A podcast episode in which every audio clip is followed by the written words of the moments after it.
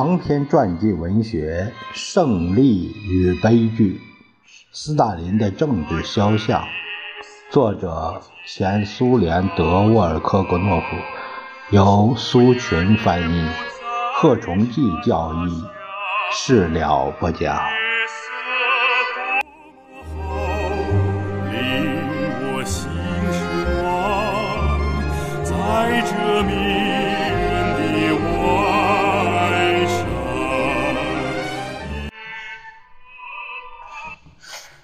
两个卓越的领袖，这是打双引号的。两个卓越的领袖被许多鸿沟分割开来，每个人都按照自己的方式进行着不平等的斗争。一个是被颂扬的领袖。他取得了在力量上少有的个人专权势力，一切专制制度在他面前都已黯然失色。他极力煽动党和人民对托洛茨基这个叛徒和法西斯帮凶的仇恨。另一个是被打倒的领袖，他运用自己的高超的雄辩才能证明斯大林和希特勒。是一丘之貉。托洛茨基被驱逐后，得到一些国家一批志同道合的人的支持。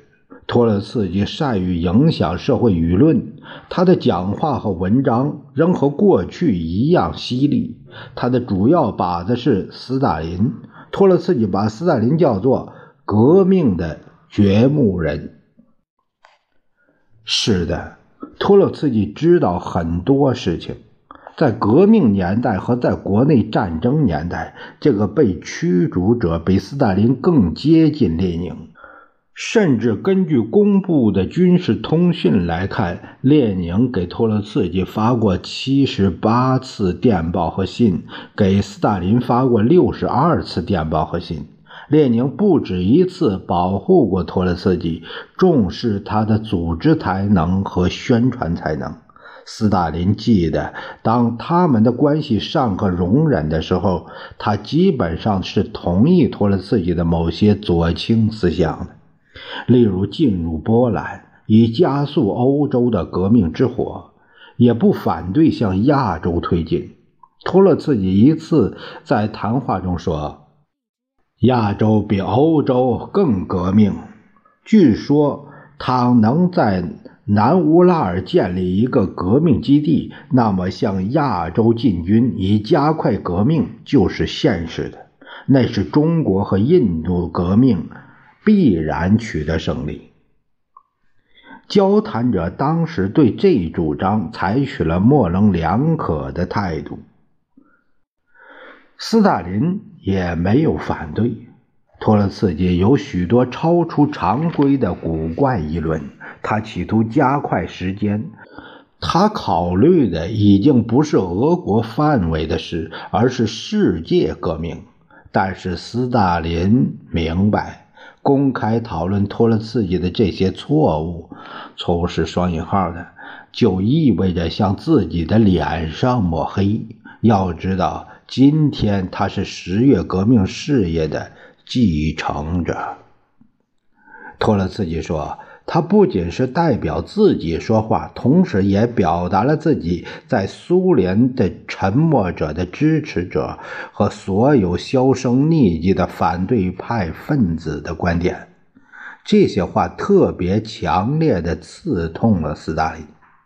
总书记在。读翻译过来的托洛茨基的著作和文章，斯大林的伪造学派，斯大林的热月政变，致布尔什维克党党员的公开信，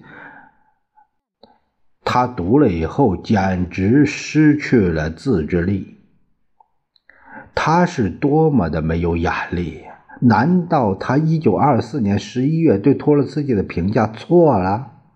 当时他在全苏工会中央理事会共产党党团会议上讲话时，把托洛茨基描述成一个在革命高潮期间能出色工作，在革命失败时则惊慌失措、胆小畏缩的人。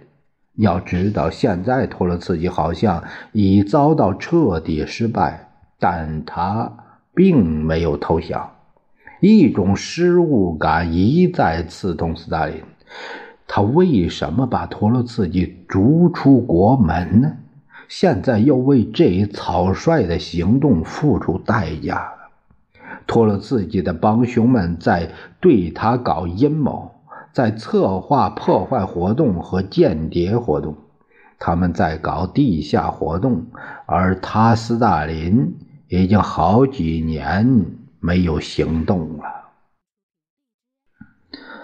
斯大林在一九三七年二月至三月召开的中央全会上做的报告，关于党的工作的缺点和消除托洛茨基和其他两面派分子的措施中，像往常一样突出了一个重点。这个重点就是现代托洛茨基主义。像往常一样，总书记首先向听众，就像。像学员一样提出一个问题：什么是托洛茨基主义？他回答说：现代托洛茨基主义就是狂暴的破坏、暗害的匪帮。在七八年前，他还是一个错误的反列宁主义的派别，现在他已经是法西斯、破坏、暗害匪帮了。接着又说。加米涅夫和季诺维耶夫否认他们有政治纲领，他们在扯谎；而皮达科夫、拉迪克和索克里尼科夫在一九三七年审讯过程并没有否认有这样的纲领。复辟资本主义，肢解苏联领土，也就是把乌克兰给德国人，把滨海地区给日本人。在敌人进攻时搞破坏活动和恐怖活动，这一切都是托洛茨基主义的纲领。这样，斯大林就用托洛茨基主义这根绳子，把自己所有被打倒的敌人和潜在的敌人捆在一起了。在几十年之后，他们对托洛茨基的看法看来也应当改变了。我们已经有可能谈论他那极端矛盾的和复杂的知识素养和道德品质了。托洛茨基傲慢的，在一定意义上是冒险的本质，有一个不可救药的弱点：这个革命的恶魔相信自己是个天才，并且几乎毫不掩饰这一点。他那过分的自负、拿破仑的派头、独裁者的狂妄，便由此产生了。有谁知道呢？倘若托洛茨基战胜了斯大林，我们的人民是不是也会生活在同样明显的君主专制的专政之下呢？但不管怎么说，真实情况应当高于一切。在革命年代和国内革命年代，在列宁之后，按意义来说，第二位领导人就是托洛茨基。我们记得列宁对这个卓越领袖的评价。列宁并非偶然的强调指出，他也许还是现在中央中最能干的人。谁也不知道，倘若列宁还活着，托洛茨基后来会变成什么样子。当然，我现在推测太多，但我知道研究者是有提出假说的权利的，而且我能肯定一点：托洛茨基在党内积极活动的岁月里，特别是一九一七年到二五年这段时间，不是革命和社会主义的敌人，他是斯大林的敌人。对拖了自己在自己悲剧一生的末期所干的反苏勾当，我完全不想视而不见。而斯大林的斗争合乎逻辑的把他引进这个思想和政治的死胡同。托洛茨基革命前的活动，以及他被驱逐出境后的反苏活动，可能给我们的共同事业带来了危害。但是不能不给托洛茨基以应有的评价。他在斯大林的专政面前没有像许多人那样低下头，他比其他人都更早地看出了总书记的独裁实质和后来斯大林给人民和党带来的那些灾难。还有一个客观情况，根据这一情况，我们可以说，至少在十月革命期间和二十年代前半期，托洛茨基是。同革命一道前进的托洛茨基直到逝世一直是尊重列宁的。卢纳查尔斯基写道：“托洛茨基是刻薄的，好发号施令的。”但在他同列宁联合起来以后，在同列宁的相处当中，却表现了令人感动的温和的尊重的态度，同时表现出一个真正伟大的人特有的谦虚。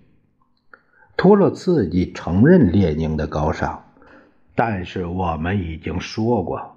托洛茨基爱革命中的自我甚于爱革命本身。他的个人悲剧的根源不在于同斯大林主义的斗争，而在于同斯大林的斗争，在于争夺权力的斗争。由于没能登上权力金字塔的塔尖儿，托洛茨基一直很痛苦，并最终使他把个人利益置于历史与社会利益之上。我的想法可能引起一些人的公正的愤怒，我想时间会给我们做出结论。在三十年代，托洛茨基主义的现实危险是什么呢？托洛茨基对苏联的政治进程和社会进程有过什么影响吗？弄清这些问题是很重要的，因为提出托洛茨基主义危险的某些动机。后来成了党和人民可怕的悲剧的借口。当斯大林加强个人专权的时候，托洛茨基正在世界漂泊。马尔马拉海的王子岛、法国、挪威，最后是墨西哥，这是被驱逐出境的反对派领导人走过的路线。起初，托洛茨基希望能很快重返苏联。相信斯大林不会维持很久。他觉得斯大林知识不足、没文化、失误、粗暴和狡猾，是那样的众所周知。这些东西本身应造成新的反对派，产生越来越多的反对总书记的人。这次，托洛茨基又错了。被打倒的天才相信。他的很高的声望将使他成为一切对斯大林抱敌视情绪的人有吸引力的中心。在马尔马拉海深处的比于克阿达小岛上，托了自己踟蹰在棕色的卵石之间，思索着人的奇怪的命运。这个小岛曾是监禁拜占庭著名人物的地方，现在这里来了一个俄国革命的设计师。这个被逐的人这样称呼自己。托洛茨基在岛上被遗弃的别墅里写在日记里的这些话，再次证明斯大林的主要反对者过分的自命不凡。资产阶级报纸对托洛茨基被驱逐一事最初持谨慎态度。一段时间里，报纸上流传一种传说：斯大林是有预谋的放逐俄国革命的一个领袖的，这是为了让他去推动资本主义国家工人运动的发展。在德国和英国，资产阶级报纸甚至描述了斯大林这。这个想点燃世界革命之火的毒辣计划的细节，把托洛茨基描写成革命的炸药，因此资产阶级政府不给他提供政治避难。但是西方政界逐渐感觉到，尽管托洛茨基由于惯性继续骂法西斯主义、资产阶级市侩行为。帝国主义的掠夺政策，他的仇恨之矢已转向斯大林及其制度，已转向过去的祖国。一些托洛茨基分子从各国前往王子岛拜访托洛茨基，通过这些人，这个被贬黜的领袖同许多对共产国际、布尔什维克党、斯大林本人持反对态度的小团体建立了广泛的联系。在这些人的帮助下，托洛茨基很快用几种语言出版了一本小型杂志《反对派公报》。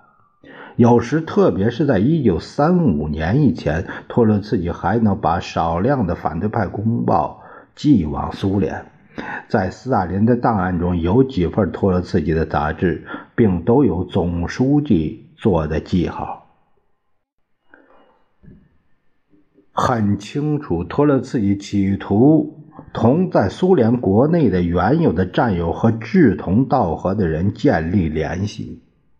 阿萨克·杰伊切尔在他的三卷本托洛茨基传记里谈到这一点，比如他写道：“通过德国驻莫斯科记者索博列维奇·库斯。”托洛茨基能得到来自俄国的他著书和写文章所需要的信息、参考材料和统计资料。通过索博列维奇斯库斯和他兄弟之手，托洛茨基同自己在苏联的通讯员进行了大量的书信往来，转加了密码，用密写。墨水写的信，邮政信箱地址。应当说，尽管托洛茨基同自己的支持者和这种联系是微弱的，但在一九三五年之前，他总算有机会得到来自苏联的某些信息，可通过非法渠道向苏联寄出自己的信。我们还知道。托洛茨基带出来约三十箱自己的档案材料和图书。斯大林后来说，这是负责驱逐的机关有罪的眼光短浅。